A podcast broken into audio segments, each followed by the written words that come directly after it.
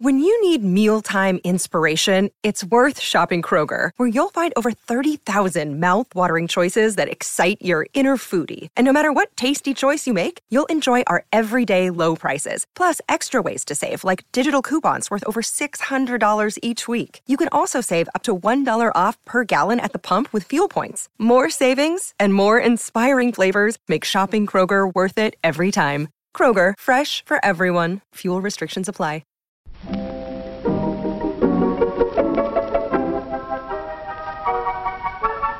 Maybe it's just that you don't know how to use social courtesy. Oh, that's old fashioned. Watch how Lizzie Post and Dan Post Senning. act as host and hostess. They know that courtesy means showing respect, thinking of the other person, real friendliness. Hello, and welcome to Awesome Etiquette. where we explore modern etiquette through the lens of consideration, respect, and honesty. On today's show, we take on your etiquette questions on whether or not to post guest lists publicly, how to ascertain if you're being asked on a date or to go out as friends, asking for silence at the salon, and a great question about greeting guests. We've got your feedback, etiquette salutes, and a postscript segment on international courtesies. Coming up. Awesome Etiquette comes to you from the studios of Vermont Public Radio and is proud to be produced in Burlington, Vermont by the Emily Post Institute. I'm Lizzie Post. And I'm Dan Post Senning. We got good home life stuff going on, right, guys? We do. I've been stoked. My friend, as I told you all, had moved in, and I'm getting text messages that say things like, Hey, I'm thinking of inviting a couple friends over.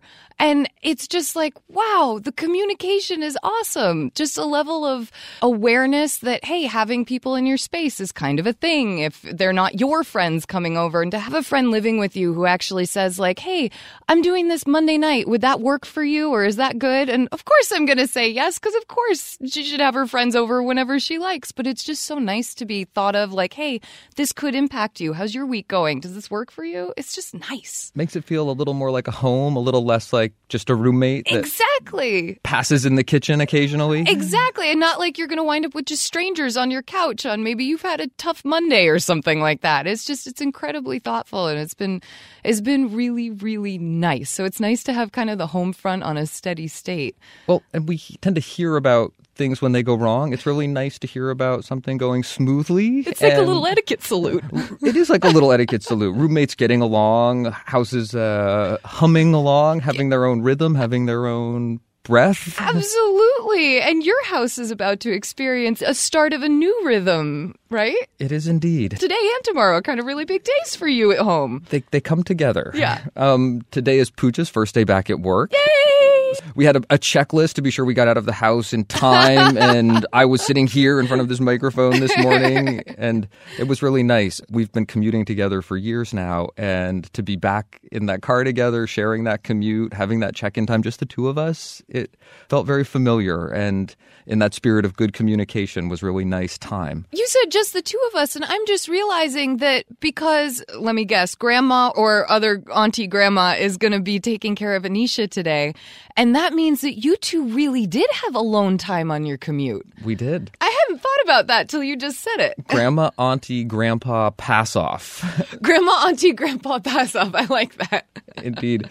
And, it's all right next door. And I'm already, I'll, I'll, I'll confess, I'm already starting to project, starting to think forward just a little bit and reminding myself, be present, stay in the moment, because tomorrow is my first full day with Anisha all by myself. Ooh, it's a big day for a dad. It's a big day. So we were, as we were driving in, I was sort of confessing that I, I imagined the grandparents were feeling some nerves. Yeah. Um, and I could sympathize because I think I'm projecting a little bit because I'm feeling those nerves just a little Yeah. bit myself. How did did Pooja give you any tips on the car ride in this morning, or do you think she's going to kind of give you the like? I don't I don't want to say because Pooja's so not a controlling woman. Like that is not her personality. Like I could imagine if you know I let my own kid go with a husband for the first time. Like oh, but and don't forget she, like, she loves this when this happens, and then there's this. It's like all the tips and tricks she wants you to succeed with. Well, she woke up with her checklist, so I got a little bit of a buffer. We went through Oh, that good. as we did the handoff with Grandma. So I sort of I, I, I watched it happen, and um, again, mentally preparing myself for a very similar experience tomorrow morning. well, good luck with it. We have something else we want to talk to our listeners about today. We do. I would call it housekeeping, but it's not. It's more No, important than that. yeah. It really is. As you've heard us say at the start of just about every episode of Awesome Etiquette, we do our recording at the studios at Vermont Public Radio. And we are so grateful for this studio time, for the support that the Vermont Public Radio community and all the employees here give us, as well as just the friendly faces we see when we walk in and we get our coffee and we do our thing. These are relationships that have come to really matter to both of us, and we really appreciate it. I was definitely thinking as I was driving you with Pooja, listening to Vermont Public Radio and listening to the fund drive that is happening right now, how important the support that Vermont Public Radio gets from this community and the larger radio listening community is. We hope that you will consider making a donation to Vermont Public Radio to help support the station that keeps awesome etiquette both on the airwaves in Vermont and in your life, right there in your pocket on your phone. So if you feel inspired to contribute, we definitely wanted to share the the call-in number. It's 1-800-639-6391 or you can visit vpr.net. They will make it very easy to support the station that supports us so much. And with that, we would love to support you by getting to some of your questions. Let's do it. The heart of awesome etiquette is answering your questions on how to behave. If you have a question for us, you can email it to awesomeetiquette at emilypost.com or you can leave us a voicemail at 802-858-KIND. That's 802-858-5463. Or hit us up on Twitter or Facebook. Just use the hashtag awesome etiquette so that we know you want it on the show. Our first question today is totally a, a modern etiquette problem. Emily never dealt with this question in the same way that we are. And the question is titled The Perceived Practicality of Posting Guest Lists. Hi, Lizzie and Dan. I really like the podcast, and I have some questions about hosting and attending gatherings. Over the last couple of months, I have seen many friends find themselves in awkward situations. Someone will ask if someone is attending something that another person was not invited to. I try really hard not to do this unless I know someone is invited, but I've made the mistake when assuming the dynamic of a friendship. Facebook, Evite, and Paperless Post offer public and private guest lists. Public makes it easy to know who you can and can't say anything to. I'm seeing more and more private lists. I live in Los Angeles, and for people who are involved in the entertainment industry, I can understand wanting to make sure information is kept private. For situations where most of the guests know each other and might want to carpool because parking in LA stinks, it's easier when others know who they can mention it to. When I'm hosting something with limited guests, I send an email letting people know that it's not an open invitation so they can see who's invited. I feel sharing lists makes it easier on me as a host to not have to answer questions. Is it bad etiquette to ask a host if someone was invited? Anonymous. Anonymous. So this is definitely a, a very contemporary twist on a.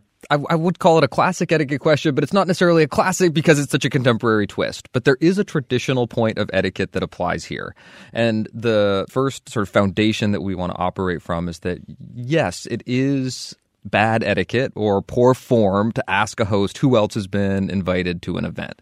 It can feel like you're checking in to be sure that the crowd is one that you would want to be associated with. And the idea is that you would say yes or no based on the merits of the invitation, based on your relationship with the host, that it's not about who will be in attendance and whether or not that's going to be up to your standards, whether or not you're going to assess the quality of that guest list, but whether or not you trust them to invite you to uh, an event or a gathering that you would want to be a part of. And it was also a real point of etiquette in Emily's day. One of my favorite tips from her about hosting a dinner party was to pay a lot of attention to your guest list, to really think about who you would want to invite and to, to have an appropriate mix of people so that there was good and lively conversation and that people were both entertained and comfortable with each other. And you would even pay attention to who people sat next to and how you made introductions. It was a much more formal time, but we're going to take some of that thinking and carry it forward with us. And we're going to play that hosting role seriously. And as a guest who's been invited, you want to give your host the credit that they've taken that role seriously, that they've thought about their guest list, and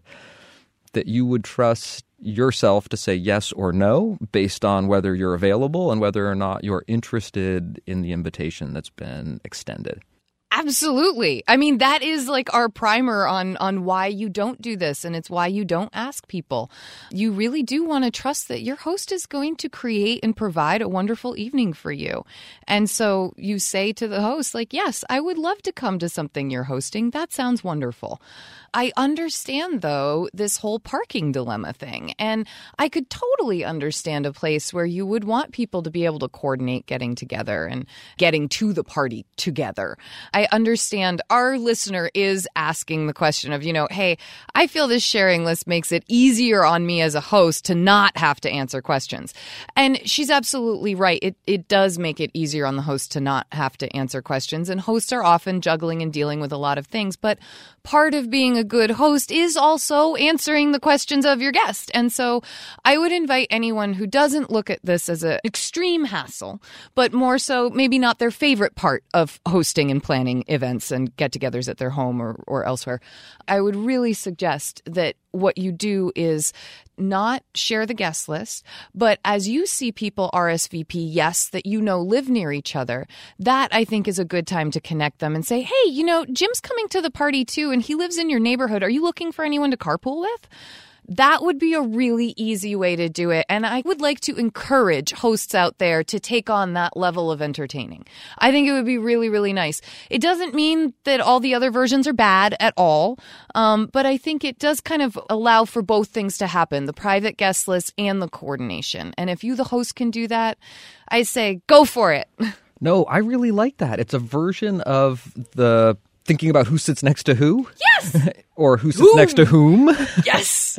um, you're thinking about, oh, these people are coming from the valley. These people are coming from Claremont. This is Dan's territory, they, just so you know. We're talking about his old haunts. it might be really nice. And I know Dan doesn't have a car, bicycles around Claremont, and could probably use a ride if he's going to get here. So I'm going to put him in touch with Isha and see if she's available to maybe help get him back and forth. And you don't put the burden on Isha without asking her first. So you do exactly what Dan says. You get in touch and you say, hey, would this be possible to help out this person? And that is something I have seen hosts do frequently of, hey, you know, so and so's in town and they're I just found out their car's in the shop this week. Would you be willing to give them a ride to the party? And then they can extend an offer and it all works out so lovely. If the event is a, a planned enough event where it starts to to tick into that territory of being more formal, the kind of event I think of that as a private guest list. I think this type oh. of approach makes a lot of sense. Yeah. If the event is less formal, if we're starting to descend down that scale of informality where you're thinking about sharing a guest list where it's got a more open feel and vibe, then maybe that that public guest list is more appropriate, but then I would also not count on that party being as exclusive or that guest list being as private or as limited. It might be another way you could start to have a couple of tiers in your thinking about how to handle these types of situations and how much burden or responsibility to take on as a host. Absolutely. And we've had a couple people write in recently about girls' nights or regular gatherings that they do th- these are the types of things that these are usually within your close circles. You're not likely, and, and you will know your friends better than Dan and I will, but you're not likely to offend people by sending that Facebook invite that shows the 10 friends who were invited that all hang out very regularly, communicate very regularly. I certainly know that my girlfriends get together without me at times, and they include me at times, and that's the nature of friendships, and that's okay. But I also really think that we're not talking about that that type of when when Dan and Pooja gather with like their very close inner circle, that would be one you no one would feel offended by knowing who else was going to go or who maybe wasn't invited. I think you're in safe territory with the people that you very regularly entertain with to use those more public guest lists um, as long as you and your group really feel comfortable and tend to operate that way. I don't want to discourage anyone from doing the quick, easy get together, but for a bigger party or for a more formal party, I think Dan's got it right on the nose. You also just said something that made yeah. me think of something else. You said, you know, I understand that sometimes these people get together and it's just they're getting together because that's the most convenient thing. It happened. You don't need to take offense when people have a private gathering or even when people that are within a friend group, maybe there's a, a, subgroup that gets together, not everyone's included. Sometimes there's just practical consideration. Sometimes it's convenient. Sometimes it's preference. But whatever it is, it doesn't need to be something that, that is hurtful to yeah. other people. And I also wanted to encourage our anonymous question asker not to feel too bad if the the situation does arise where it becomes apparent that somebody was not invited to an event that other people were invited to. We we give this advice about weddings all the time. We say that guest lists are really hard things to manage and it's true when the event is lower stakes than a wedding also. And I think it's a good thing for all of us to remember because it makes life much easier when we're not taking offense every time we're not included. Oh, here, here to that. Anonymous, it sounds like you throw really great parties and that you know your friends and, and you know kind of the scene that you're on. And we hope that you enjoy entertaining and enjoy gathering with all these friends. Awesome Etiquette gets support from Storyworth. There are some stories about your mom's life that you truly never get tired of hearing. From hilarious to heartfelt, tear jerking to plot twisting, Mom's retelling of the events always brings a bit of joy. Just in time for Mother's Day, we here at Awesome Etiquette found the perfect gift that can capture all of your mom's stories for your family forever. It's called Storyworth. Storyworth helps you preserve precious memories and stories from your mom or a mother figure in your life for years to come. Here's how it works each week, Storyworth emails your loved one a thought provoking question that you get to help pick. What was your first job? Who was your first crush? Storyworth makes the writing process a breeze. All your loved one needs to do is to respond to the email prompt with a story. Long or short, it doesn't matter. I did this with my mom and it was really, really rewarding. You'll be emailed a copy of your loved one's responses as they're submitted over the course of the year you'll get to enjoy their retelling of the stories. Some you probably already know, or maybe the ones that you're surprised by you haven't heard before. After that year of fun discovery and reminiscing, Storyworth compiles your loved one's stories and photos into a beautiful keepsake hardcover book that you'll be able to share and revisit for generations to come. You can even keep a copy of the book for yourself. Give all the moms in your life a unique, heartfelt gift that you all will cherish for years. Storyworth. Right now, save $10 on your first purchase when you go to storyworth.com slash manners. That's Storyworth, S-T-O-R-Y, W-O-R-T-H dot com slash manners. It's manners with an S to save $10 on your first purchase. And now back to our show. Our next question is called Wait, is this a date? Dear Lizzie and Dan, first of all, congratulations to you, Dan, on the new baby girl. Thank you so much. My sister introduced me to your podcast, and I can't tell you how much I love it. I'm currently catching up on the previous episodes while driving back from work. It's my favorite time of the day thanks to you and your podcast. Actually, I have a billion questions, but I will start with one I found myself recently confronted with and have no idea how to react the right way. I was asked by a guy if I'd like to go to the movies or have a drink together. I see him as a friend, but not a good friend. We do text each other from time to time and went out with common friends, but never just the two of us. I said yes, I would love to have a drink, but now thinking about it, maybe I misunderstood him and he was asking for a date. Now, how do I ask him if this is a date and tell him that I'm not interested in dating him or anyone else without hurting his feelings? I don't want to do this while we are having the date. I want to be honest with him from the beginning, but I sometimes find it hard to talk to people about uncomfortable topics like this. Thank you so much for the podcast and keep up the good work. Best wishes from a listener in Germany. Listener in Germany, um, thank you so much. I'm so glad that our podcast is is now becoming part of your favorite time of day. That's get really excited about that. So, Dan, I'm going to interrupt my own start to this answer right off the bat. I want you to start us off because when we talked about this earlier, you had advice that I thought was so solid and a good kind of tiptoe, but also good boundary setting to be a first option given the circumstances listener from Germany has posed to us. These are such classic and tricky circumstances. We're talking early friendship, maybe early romantic life territory. Right? And these are um, gray line boundaries. It's entirely possible that the person who has asked you out, and here we are already starting to use date language, who I has asked right? you to go have a drink, may or may not even know if they're interested. Right? Uh, This might be a friend that wants to be a better friend and maybe that is a possibility or more for more. Maybe it isn't. Maybe they know. Maybe you know. Hard to know it can really be helpful in moments like these to set some boundaries that you're comfortable with and i think you're also wise to acknowledge to yourself to be realistic about the fact that you're entering that gray area territory where people's feelings and emotions might be on the line where someone may have felt like they put themselves out there and asked you out on a date. And I think there's some integrity to honoring that and that instinct that you're seeing in yourself. You so also don't want egg on your face, You right? also Because don't they want- might not. You don't want to assume too much. You don't want to to assume that you've been asked out if this is really a soft ask, if this is a get to know you friend situation, if this is just a let's be better friends situation. Yeah. So there is some middle ground territory where, in your uh, acceptance of the invitation, you might start to help set some of those boundaries or suss out the territory a little more. One idea, sample script. I'll give it a try. Go, You Dan, could go. always say, "I'm always looking for a new friend. I'd love to. I'm really trying to make more friends right now." I'd love to. I'd love to get to know you better. Just some some some things that really define the territory as what you feel comfortable with it being. Another way that you might start to broaden and take this out of romantic territory would say, let's invite so and so, someone from that middle ground territory. Oh, I'd love to go get a drink, watch a game. You know, so and so loves that team also. Should we invite them? And now you're starting to figure out whether or not this is the kind of thing where three friends might get together or whether they're really interested in just getting to know you and spending more time with you. I'm out of a job. My cousin's delivering sample scripts.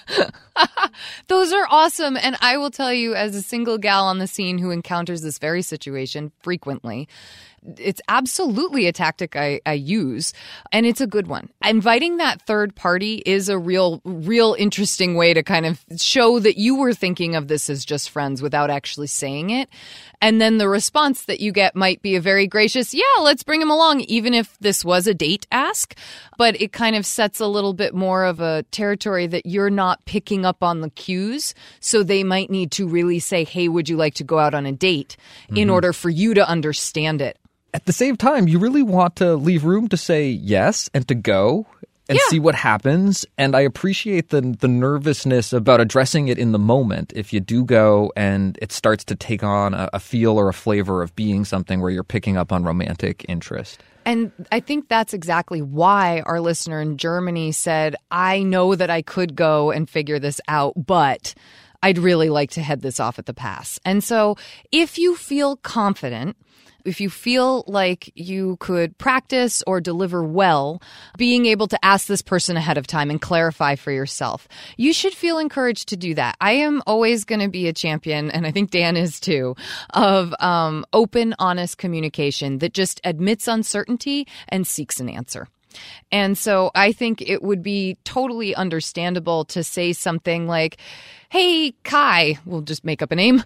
You may find this silly, but I wanted to know if your get together ask was in the friends territory or the date territory because I just wasn't sure. And as I'm, as I'm on the scene and moving around with people, I just like to clarify so that I know. And that's a really good way to say, like, I'm not trying to assume. I just, you know, when people ask, I like to clarify because you just never know. So I would maybe phrase the affirmative other option as, and I'd like to keep this in the friend territory right now. Do you think that's a reasonable thing to say, or is that starting to assume too much about the ask? Oh, that's so hard. I think it's both. It's both good to to be really clear and it might be too assuming. So I think that's one where you'll you'll know for yourself whether you're comfortable saying it in the moment so you could have it in the back of your head as something that you could turn to if you really felt you needed to make it clear that you're not looking to date. You are just looking for friendships right now. But i think that it's it's not wrong to approach it. And if someone did say to you um yeah no dude we were just going to go get beers and watch the game. I'm not looking to date you. That might be something where you say totally understand. I really didn't mean to put you in an awkward position, but I just wanted to make it clear. Had this situation the other time where it wasn't and it led to awkwardness, and I really like you and I would love to go grab a beer and watch the game and da da da da da. So I think that that's that's one avenue to go. But what Dan would you say about the the listener from Germany says they don't want to go and just find out how it goes, but we we often give the advice to do just that because it leaves you in the territory of not assuming and if anything's made clear, you can address it in the moment. What would you say to actually saying yes and just going and finding out? I would say have that sample script in mind of what you would do if you started to really get the feel that this was heading into that territory where you're not comfortable. Yeah. And our question asker has admitted that they feel some nervousness about that that yeah. that it could be a really awkward moment and that that can actually start to impact and affect the rest of the experience and i think having some idea of how you're going to handle that if it emerges can help keep you more comfortable and confident in that other territory that you would like to be able to operate in and I would also encourage our, our question asker to trust that that little inner voice, that this is the subtle gray territory. And oftentimes your reading of little cues, those those imperceptible shifts in someone else's facial expression, body orientation, position, gestures is is the the language that's going to communicate what territory you're operating in. And if you do start to to to hear that little voice, get that little sense that you're starting to cross over from friend territory into date territory, having some idea of what you might say to handle that, I think can can be enough to take it back into the territory where you're more comfortable. I know how hard that can be. I really do. So I'm going to pass the sample script off to my cousin Lizzie, who really is the master of sample scripts. And I'm going to just pat myself on the back. I managed to get a couple out today and see what my uh, more experienced cousin in this territory has to say. I appreciate that. I appreciate that because um, you can handle this two two different ways. You could either go the over explain it, or you can keep it very simple and just say, I know we've always hung out with each other as friends, but tonight I got the sense that maybe this was a little bit more in date territory or that this was a little bit more of a date. And I just wanted to make it clear that I'm I'm really interested in a friendship and that that's what would work for me because I really like spending time with you, but friends is, is where I'm going to be comfortable. I feel really well rejected right now. I'm just sitting across from you hearing that, just so you know. Um, I'm glad you feel positively rejected, but I think what you're trying to do is is you're not trying to overdo it with language um, that's like, I think you're so amazing and wonderful and the right person is out there for you, but I'm just not it. No, that's like gag me. And so don't go there. Keep it very simple. You of course are only going to say this if this is very clear that this is a date. And i think that that's when you you bust out that territory but you don't you don't go there unless you're very very certain. The final thing that i really want to bring um, bring up during this topic is that remaining positive and kind is so important no matter what, if it turns out that this person was romantically interested in you and you are not returning that, be positive and friendly and kind when you see them. There's no reason to be embarrassed. There's no reason to be uncomfortable. This person is someone that you have gathered with with other people and had a good time getting to know a little bit in those circumstances. And it's okay to return to that, to go up to him at a party and say, Hey, you know, what'd you do last weekend or something like that. And the more that you can normalize the friendship and not try to treat it with kid gloves, not try to overprotect someone, you don't know how much they liked you. They might have just kind of been a little bit interested and, oh, nope, you know, you're not dating anyone right now, so that's just not a thing. Or they might have, have been a little more interested, in which case the kindness of not being awkward is, is so nice. Either way, that kindness is, is really important part to remember in moving forward beyond figuring out what this ask actually is listener in Germany, we truly hope that this helps and it gives you different avenues for exploring how to handle this tricky etiquette situation. When you two met, there was probably an early physical reaction, a romantic attraction that pulled you together, that hit you sort of boing. Dear Lizzie and Dan, I have a question that I would appreciate your insight into. I often go to get my nails done, either a manicure or a pedicure, at a local salon where I routinely see the same technicians. As a mom of two young kids, my half hour or hour at the salon is a tremendous respite for me. I love to sit and read or even catch up on a favorite show on my phone while I get my nails done. Is it rude of me not to chat with the technician? If not, is reading more acceptable than using earphones to listen to music, watch a show, or is any of that okay? Consideration and respect might dictate that I talk with the technician, but honesty would say what I really want is a break. These are the best etiquette questions because you're trying to balance the things that are really important principles of etiquette. and paying attention to how this might affect the people around her, despite what she very much so wants for herself. Ec- Awesome, Etiquette awesome. kudos, Etiquette bravo, kudos. golf claps. You can totally achieve this, I think. I would have a pleasant exchange with the technician as he or she greets you. I would be sure to, if these are people that I regularly see, I would mention something. Oh, love the new haircut, or oh, what color do you have going on today? Or, you know, whatever it is, you do that thing that makes it a little more than just hi bye. And I think that it would be very easy for you to walk in there and say, Carol, do you mind if I put my headphones in and watch a show while my nails are done today? I don't want to bother anyone else, but I could so use, I could just use the time out, the break myself. Most technicians are in the wonderful mentality of they are giving you a break and pampering you a bit and doing something that is pleasing and lovely. And anyone who's ever had a manicure or pedicure knows that it is a relaxing thing to have done. So I think you're going to have a very warm reception to this, especially if you're offering to use headphones so that you don't bother other people in the salon. You say to him or her, please feel free to give me a tap or get my attention somehow if, if you need to ask me anything. These are the ways that let someone know you're not trying to just wall up and close everything off and you're not trying to take everything over with your own needs. And I think there's just no no reason why that doesn't fall into good etiquette ask territory. I really want to put emphasis on making sure that your interactions at the start and end are friendly and very engaged. That is how you won't come off as rude, in my opinion, anyway. I, I couldn't agree more. You might even find that your technician really appreciates the option, the possibility, the the clarity of communication that's going to allow them to do their job. And oftentimes, I think people that work at salons think of that rapport, that back and forth with a client as part of their job. But I think it can also be nice for them to have a break sometimes of 20 minutes, 30 minutes where they get to just cut hair or do nails and have a clear boundary and know what the expectation is. As long as you've got that humanity, that basic courtesy of the greeting, the parting, the acknowledgement that, that there is a technological device in the room that could impact other people, either in how it walls you off or if it were loud, bothering other people. The only thing that I would add to this question is that I would avoid talking or chatting on a phone during a salon visit. Yeah. I talked about this on the Today Show a couple years ago.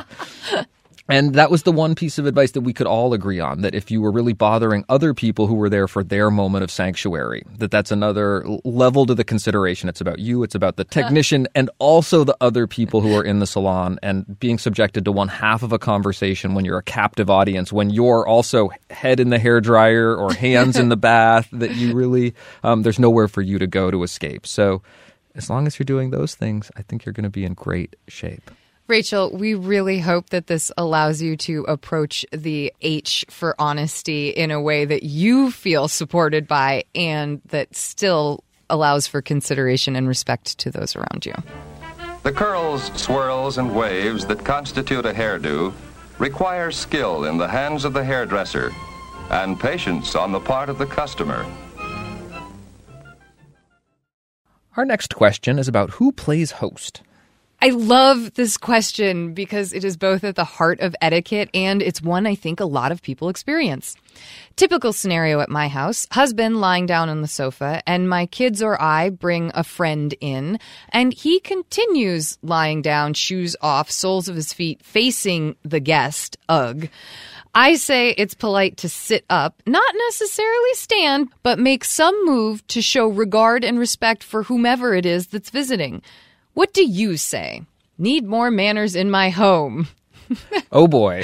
I like the ugh in there. I, I can see why you love this question. And at, at the risk of coming in to arbitrate or settle uh, a home dispute, I, would say that I fall into that territory of some gesture of regard or respect when a guest or visitor enters the home being important and being important for everyone who's present to participate and engage in. And it doesn't need to be a grand gesture of welcome. It doesn't need to be uh, everyone's stands and uses full proper titles and names and does a round of introductions. But the particular scene that you paint, um, not to get too personal, I, I think starts to cross over that line into territory where someone who is a guest in the home isn't necessarily being acknowledged. And I can appreciate how treasured that downtime can be. I can appreciate how important the the time to check out and watch a movie or a favorite show or a game Nap. to just have a nap, read a book, even can really be to somebody. And at the same time, I also am someone, as those of you who listen to the podcast know, who really thinks it's important that we acknowledge each other's humanity. And those introductions, those partings are a big part of it. Having a, a family home that's cohesive and where the, the family is seen as operating as a unit that takes that that role of host with some level of seriousness, I think is also important. And the, the, the feet off up in someone's face in particular sort of jumped out at me. Uh, This is a very descriptive question. it really is. So I, I think just some acknowledgement. And, and it can be anything, it, it- depending on what the level of the formality of the situation is. And I would say, a friend of yours, I might take a notch of formality up a little higher, even than a friend of the kids. Kids, yeah. So that maybe one is just a look over and say hi. Maybe another is you put a couple feet on the floor and you sit up so that you look someone in the eye and try to meet them a little more on their level, even if you're not coming all the way to standing.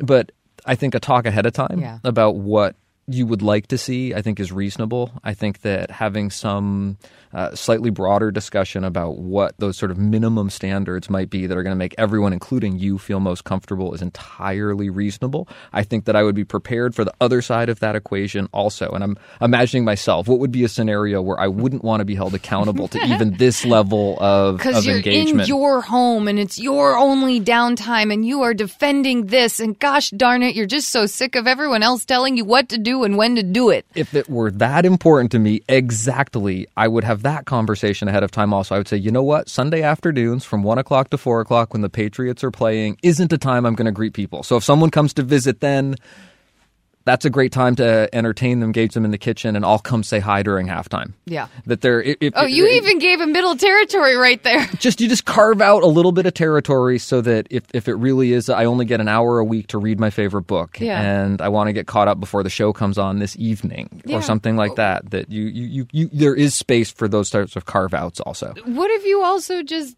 what if your napping was done in your bedroom instead?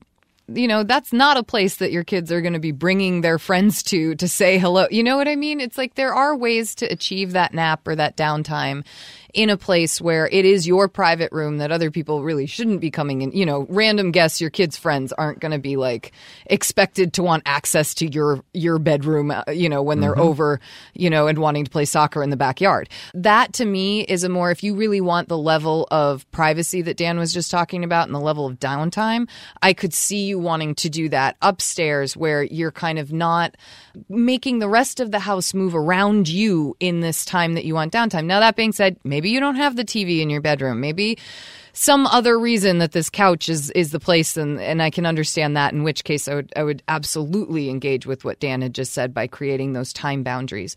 But the other thing that I want to get in here is I remember as a kid how um, other people's parents weren't always, well, they certainly weren't my parents. I'm not as familiar with them. Sometimes they were scary people to me. Or sometimes my friend's husband, who I really don't know, but who's made very little effort to ever talk to me, is just someone I don't feel that comfortable around.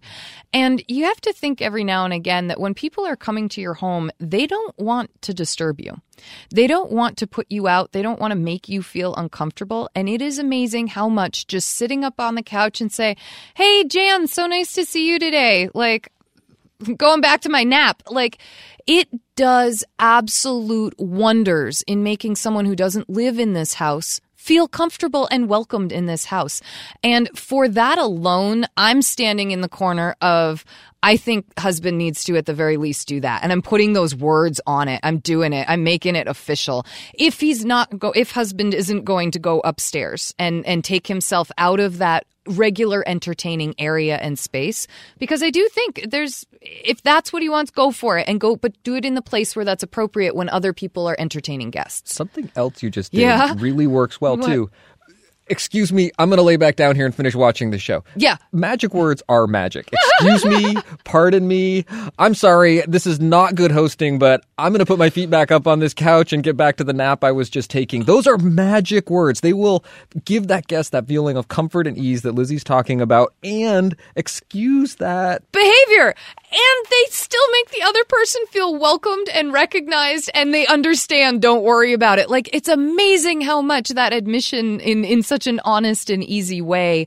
But when it comes with the greeting all of a sudden everybody goes ah you know and it's easy. And i do think there's just such a good place for this to be easy and not fraught in my show notes for this particular question, I. I wrote a, a general agreement about bare minimums to be met. And Yeah. I think that we're, we're talking about territory that's bare minimums. In some cultures, that showing the bottoms of your feet to someone is incredibly rude. And I'm not going to apply that cultural standard to an American household, but I it, it starts to get into that territory that connects with people on a really visceral level. So that, that jumped out at me a little bit. But I wanted to make an acknowledgement that I am terrible about this. I, I have a standard that is in my bare minimum territory that I would never really want to impose on other people, and I would understand needs to be compromised territory. I like a quick tidy up before there's a guest in the house. Right. At least the common areas or the kitchen. It makes me uncomfortable if the house is messy or cluttered. Now, how horrible is that? That is not necessarily territory that everybody's going to be able to agree on or come to accord with. But just just to give an idea that there might be other standards where, I, for me, it's if there if there's the mess or the clutter, could that be in a private space? And there there is a whole range here about sort of how people approach entertaining at home and and what would be important before a guest comes in to make a guest feel comfortable and I really do think of what the territory that you're describing being that minimum bare minimum territory. You can tell them that you're laughing at me. I'm laughing at Dan for so many reasons right now, including the argument he and I got into last week about cleaning the kitchen in our office. But now I'm like, dude, if you had said that, I totally would have understood and been like, oh, okay, well, because it makes you uncomfortable, I'll totally help out. Like, oh my gosh, that was hysterical. And I, but, but so worthy and good. And just the little things to think about in terms of when you have all this casual entertaining going on, how can you still uphold the bare minimum? And the bare minimum is acknowledging the people that come into your home and making sure that the other people who are going to be entertaining them also feel comfortable. Need more manners in my home. We really hope that helps and that in the future you feel more comfortable entertaining. Thank you so much for your questions. They truly are the heart of the show. And please don't don't let them end at the questions. Send us updates, send us comments. Did you deal with something that our listener dealt with and you would love to, to tell us how we could have made the answer better? We'd love to hear about it. So please send it in to awesomeetiquette at emilypost.com. You can leave us a message at 802-858-KIND. That's 802 858 5463. Or hit us up on Twitter and Facebook. Just use the hashtag awesome etiquette so that we know you want your question on the show. Each week, we like to hear your thoughts about the questions we answer and the topics we cover. Parazad writes in in regards to our recent postscript on the job search in episode 128. Hi, Lizzie, and by proxy, Dan. I hope you're both having an amazing weekend. I'm listening to your podcast and have a little feedback on the resume section. Two points are to not include a picture or give personal information such as marital status, number of children, etc. However, that's the norm in Europe and parts of Russia. Whenever I've had to hire bilingual people in the past, the resumes have flooded in with both of the aforementioned items. I realize that you're teaching us how to have amazing American etiquette and don't specialize in other regions. This is just something I've learned in the past few years that I thought you'd find cool to add to your knowledge base too. Thanks for all that you do. Warm regards. P.S. Lizzie, in an effort to be the yin to your yang, I really stepped up my cursing game in 2016 and was a total potty mouth. Tee hee. Had to include that in there because I thought it was hysterical, and I feel so good knowing that. um, so thank you for being the yin to my yang, but also thank you for writing in. I thought this was great feedback. It's always important to to make each other a little bit more aware of the broader world that we might encounter, and this is exactly what Perazad's feedback does. So thank you so much for taking the time to write in and broaden our horizons a little bit. Anne wrote in in regards to our question past due from episode 129. During a time in my career where I was responsible for collecting on past due invoices, some things that helped included making sure that the invoice was in the right person's hands. I want to make sure my invoice gets to the right party. Do you have an accounts payable department? Is a sample script question that was included. Asking for a specific time frame. Can you send out a check today? Or is there a day next week I should put on my calendar? So asking for a reply time. Or shifting the burden of continued financing back to the customer. I'm happy to charge this to a credit card for you. Do you have a number handy? Collegial firmness about terms of payment shouldn't be viewed as being difficult or inflexible. Viewed through another lens, it is one of many ways that a business communicates confidence in the value of what it provides. Anne M. Anne is absolutely right. Making sure that you've got the request going to the right person is always a soft touch way to prompt a response. But I like even more her suggestion of saying, what day should we expect to see the payment? And offering other methods of payment that may be ways to get this person to deliver that payment. They're all showing a helpful and very thoughtful way of saying, without saying, I need my money. When's it going to happen? And I think those soft touches are really important. Um, I am still a big fan of clear and concise requests, and I think that any of Anne's suggestions would be absolutely helpful in in making that clear and concise request. Thank you everyone for sending us your thoughts and updates. Please do keep them coming. You can send your text, comment, question, or update to awesomeetiquette at emilypost.com or leave us a message at 802 858 KIND. That's 802 858 5463. It's time for our postscript segment where we dive a little bit deeper into a topic of etiquette. And today's postscript comes from the 18th edition of Emily Post Etiquette. And we won't be referencing this volume for that much longer because the 19th edition comes out on April 19th. That's the 19th edition of Emily Post Etiquette. But for now, we're still referencing the 18th. And on page 125 and 126, we talk a little bit about some basic international courtesies, particularly around greetings and introductions. Lizzie Post, take us away. I would love to. And uh, one of the very first things that we talk about when you're thinking of traveling to other countries or experiencing other cultures, or when someone from another country or culture is going to come visit you, um, one of the very first things you're going to want to be able to do is to um, exchange simple greetings, right? Mm-hmm. And greetings, as we have learned, because they are manners, differ from culture to culture, country to country, and throughout time. And therefore, you are going to want to look up and pay attention to what are the standards of greetings? What are the standards of greetings between the types of people? If you were meeting a mother in law from another uh, country or culture, you would want to make sure that there, you were doing the proper introduction for a mother in law, not the proper introduction for the CEO at the business you're doing business with. So double check up on who it is that you're going to be interacting with and what are the proper greetings when interacting with this person one of the things that often comes up around these introductions is allowing for greater formality. Sometimes uh, informality is appropriate, but definitely there are times when you want to maybe notch it up just a little bit. And this is one of those times where you might want to pay attention to to proper names and titles or being sure that you've got someone's name and title correct. Absolutely. They can always invite you to use the familiar form with them. You also want to pay really close attention to standards for grooming and dress. This sounds very obvious, but oftentimes the most obvious etiquette mistakes are mistakes that feel like common sense to one person, group, or culture and aren't necessarily to someone else. So, paying a little bit of attention to uh, what an expected level of attire is for a first meeting is definitely something that is worth paying attention to. This can be especially important when you're visiting religious monuments or houses of worship. So you want to take extra care in those moments as well. Right? Never hurts to have a shawl on you whenever possible. You also want to be open minded when it comes to this culture, this country's customs and foods. These two particular things should never be insulted or looked down upon just because they're new or different to you. Fried crickets might be the delicacy. And so you just take that moment of saying, that's so different. We, you know, I've never experienced this before, as opposed to, ew, oh my gosh, like that's vermin in our culture. Like you would never say something that, even if it's what your brain is thinking, like this is a total disconnect. Don't show that disconnection. By all means, hold it in.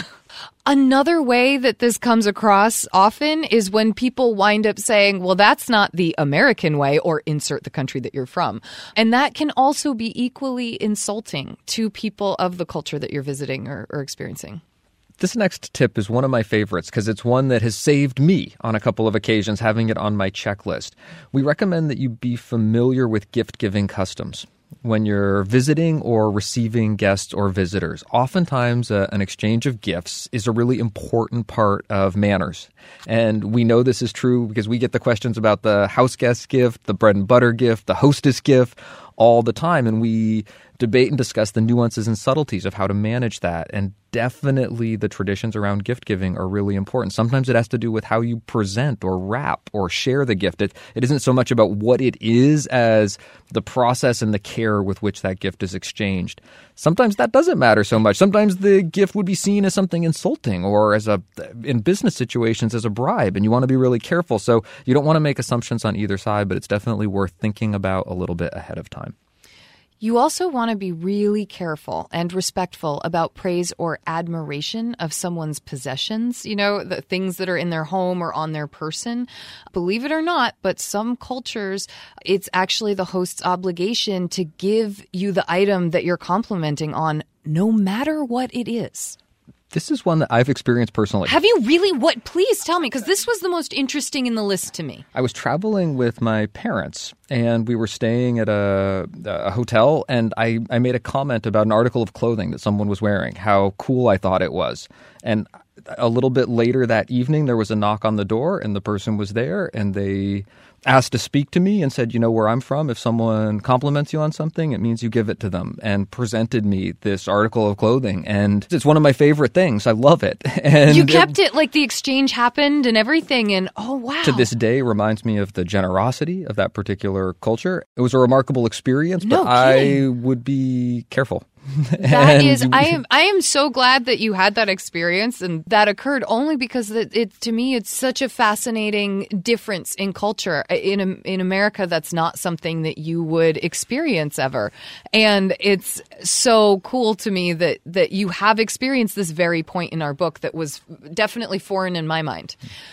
One that I think we often talk about here on this show, um, because we deal so much with the I'm a this type of eater and I'm headed to this type of eater's house type question, is our next point, which is about not requesting food or drink that would not complement your host's dietary restrictions. So you don't go to a vegan's home and ask for meat, or you don't request something that if someone's keeping kosher would go against the lines of a kosher kitchen. Um, you really want to just stay within the realms that that home householder culture has set. A final thought is to avoid being loud in speech, actions, or clothing. If there is a question that comes up in your mind about whether or not this would be a little bit too much, if that little discretionary voice is sounding, when you are crossing cultural boundaries, it's one of those times where I like to think that's one of those moments you want to defer to that little discretionary voice. You want to give it a little more, um, give it a little more volume. If you think of it as that little helpful angel sitting on your shoulder, giving you some direction, because these are moments where you're more likely to find yourself in manners territory that's unfamiliar, and definitely proceeding with just a little bit of care can go a long way towards keeping you out of difficult or awkward situations. And one action that a lot of Americans are unsure about is whether or not to stand and, you know, often remove a hat is also associated with that during another country's national anthem. And we absolutely suggest that you do. It shows a sign of respect. You're not pledging your allegiance to that country. You are simply standing and respecting the fact that their national anthem is being played. And that is appropriate to do so. We hope that that helps for those of you who might be thinking about traveling to other countries or cultures, or for those of you that might be entertaining people from other countries or cultures, and that this might just help that great divide be a little less of a divide.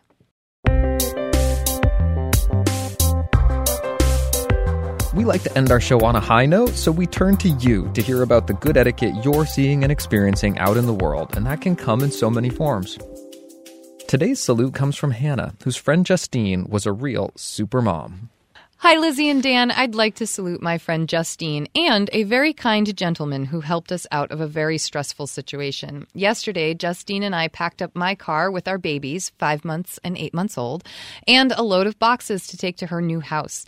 As we were getting off the freeway, my car completely died, and I was unable to have enough power to steer it to the side of the road, so we were left in the middle of a busy street. I was incredibly flustered and pretty nervous that we were going to get hit with our babies in the back seat. Justine was completely calm about the situation and helped get both babies out of the car and to the sidewalk and into the shade as it was really hot day in Southern California while she was talking on the phone to get someone to pick us up. It really was a super mom moment watching her walk across the busy intersection on the phone with a car seat and a diaper bag in each hand. Meanwhile, a very sweet gentleman ran to help me push my car to a safe spot while I called the tow truck.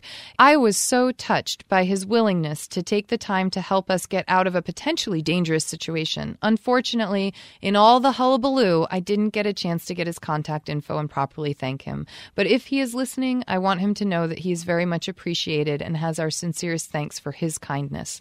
Also, to Justine, who is also an avid listener, thank you so much for helping to keep my baby safe and keeping calm to get us through that crazy hour. You are much loved. Hannah. I love that etiquette salute. It's one of my I'm gonna favorites. say that's got to resonate with you right now. Well, it, it does, and but I'll tell you, it's also because it's what I w- would dream and imagine that somebody who listens to the show might hear themselves given an etiquette salute. So I, I really want to salute both Hannah and Justine for sharing and for being such good friends. It's only common courtesy, Chuck. I know, but I couldn't help it. She says you're not as rude as you used to be. Thank you so much to everyone who's out there listening, and thank you to everyone who sent us something. You can send us your next question, comment, or salute to awesomeetiquette at emilypost.com. You can leave us a message at 802 858 KIND. That's 802 858 5463. On Twitter, I'm at Daniel underscore post. and I'm at Lizzie A Post. On Facebook, we're Awesome Etiquette and the Emily Post Institute. You can help us out. Subscribe on iTunes or ask a friend or family member to subscribe on iTunes. And if you really love the show, please leave us a review. Our show is produced and edited by Chris Albertine, and our Awesome Etiquette intern is Michaela Veranuk.